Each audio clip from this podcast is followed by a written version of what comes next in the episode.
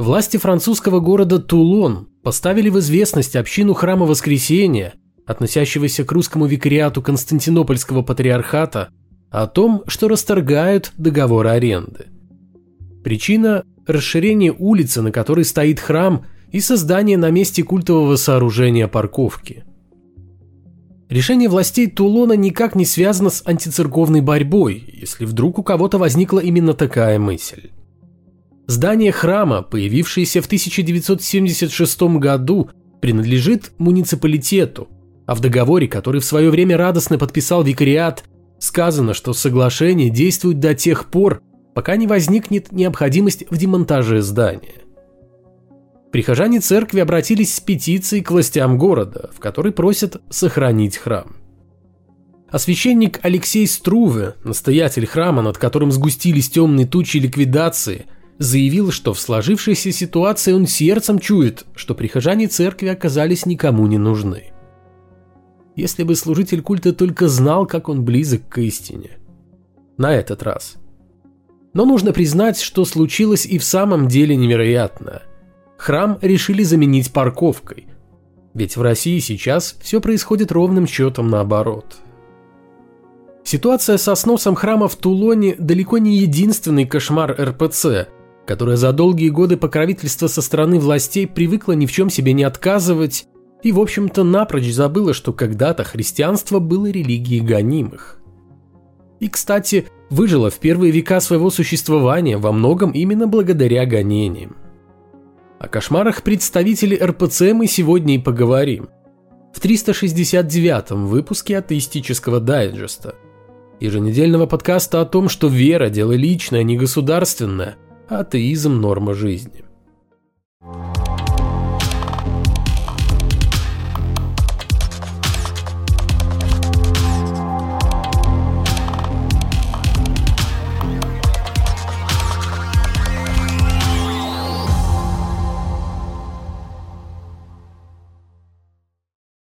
Второй страшный сон для жителей страны без пяти минут победившей духовности связан с событиями в Греции, где не так давно устроили крещение детей, воспитываемых в семье геев.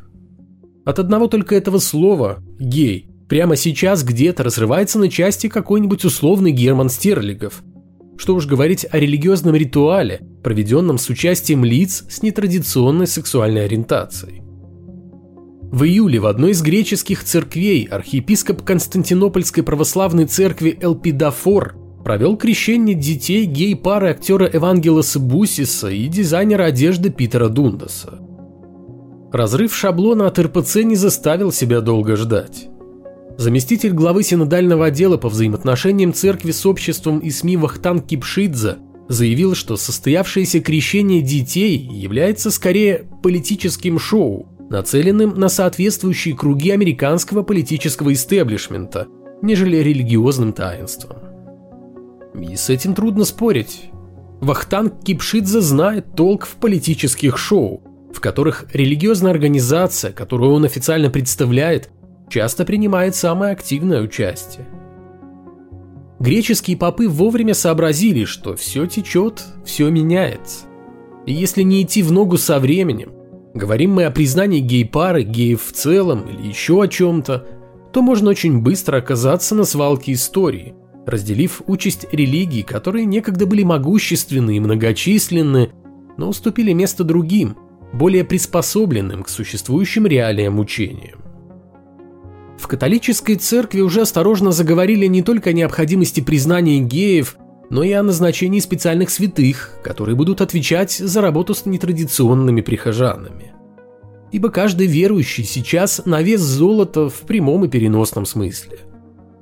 Так что если не хочешь терять бизнес, основанный на слепой вере и надежде, придется подстраиваться и волей-неволей мириться с тем, что тебе не слишком по душе. РПЦ же с ее позиции упертого представителя рода парнокопытных безнадежно застрявшего в эпохе домостроя, рискует в лучшем случае остаться в глухой изоляции и обзавестись репутацией очень странной религиозной конторы, которая лает на всех подряд, словно высунувшая нос из-за забора шавка. Да и ладно. Если такая перспектива не сильно беспокоит руководство церкви, то с чего бы об этом заботиться атеистам? Но вот о чем стоит помнить церковному начальству. Поддержка от государства рано или поздно прекратится. Тогда для РПЦ наступят далеко не самые лучшие времена. И для того, чтобы выжить, православные попы согласятся не только осветить бордель или ночной клуб, но и покрестить детей детей гей-пар. Еще один кошмар отечественных служителей культа, прикормленных богобоязненными чиновниками, связан со Швецией, где внезапно решили перестать создавать религиозные школы.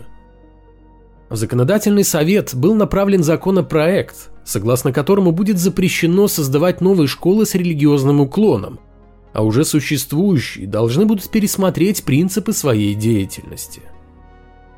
Министр школьного образования Лина Аксельсон Кильблум объяснила такое решение наличием прямой связи между программами религиозных школ и распространением экстремизма. Но не только.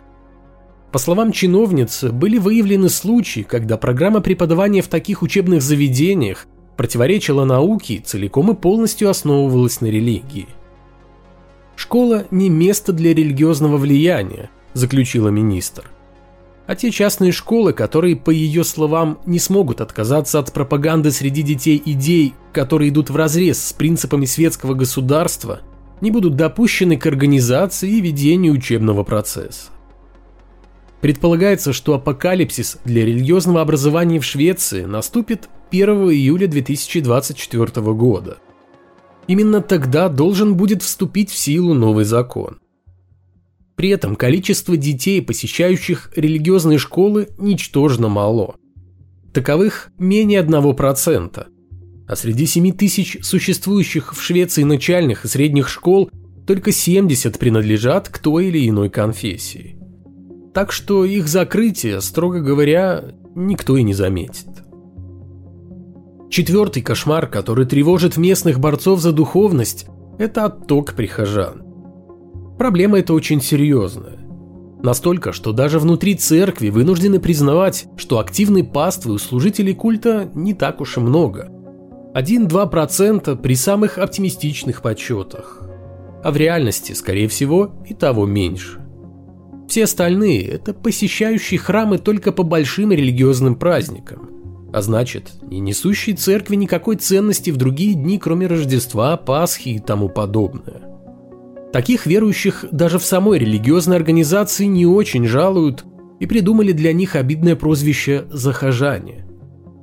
Битву за молодежь РПЦ проиграла, даже не успев ее начать. А вот церковленных прихожан пусть мало, но они уже вряд ли куда-то денутся. Однако, как показывает практика, уйти из религиозной организации способны даже активные верующие, на которых церковь делает основную ставку. В американском городе Колумбус, штата Гая, появился билборд, адресованный прихожанам местной церкви.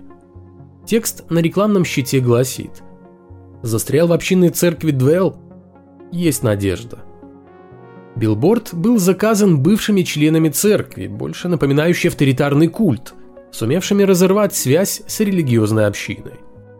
Произошло это после многочисленных жалоб на эксплуатацию и духовное и эмоциональное насилие, которым подвергались люди в церкви. В частности, речь шла о плохих условиях проживания, а также о давлении на подростков, в обязанности которых входила вербовка новых членов общины. Краеугольным камнем общинной церкви Двел, ранее называвшейся Ксенос, являются домашние группы, собрания верующих после религиозных служб, проходящие в домах членов церкви. Это дешево для руководства общины, но в то же время эффективно и, кроме того, позволяет сравнивать свои собрания с собраниями первых христиан, когда церковь была в любом доме, где собирались верующие. Община также содержит своего рода общежитие для единомышленников. Особенностью учения общины Двелл является дистанцирование от традиционных методов исповедания христианской религии. Члены общины собираются вместе, устраивают вечеринки, пьют, курят и, конечно же, говорят о Боге в неформальной, непринужденной обстановке под бокал пива или даже чего-то покрепче. Костяк общины Двелл составляют молодые люди – попавшие на крючок смекалистых проповедников Слова Божьего вынужденных искать новые методы религиозной пропаганды на фоне усиливающейся конкуренции со стороны других общин и особенно так называемых мегацерквей. На сайте, адрес которого указан на билборде, собраны истории бывших членов общины церкви Двелл, в том числе и рассказывающие о том, как покинувшие церковь вынуждены были заново строить свою жизнь и отношения с родственниками. Вообще не уверяют, что не держат никого против своей воли. И это, скорее всего, является правдой. Однако вполне очевидно, что лидеры общины умело манипулируют людьми и делают все возможное, чтобы уход для них стал невозможным или крайне маловероятным. Те, кто сумел освободиться от влияния отрицающих реальность пасторов, постоянно осуждающих их и внушающих им идею о греховности их поступков, неугодных Богу, уверяют, что жизнь существует и после общины Двелл. Они призывают вырваться из пут религиозных фанатиков и жить полноценной жизнью. Наверное, именно этого и хотел бы их Бог, если бы, во-первых, не был бы тем тираном, которого мы встречаем на страницах Библии, и, во-вторых, если бы существовал.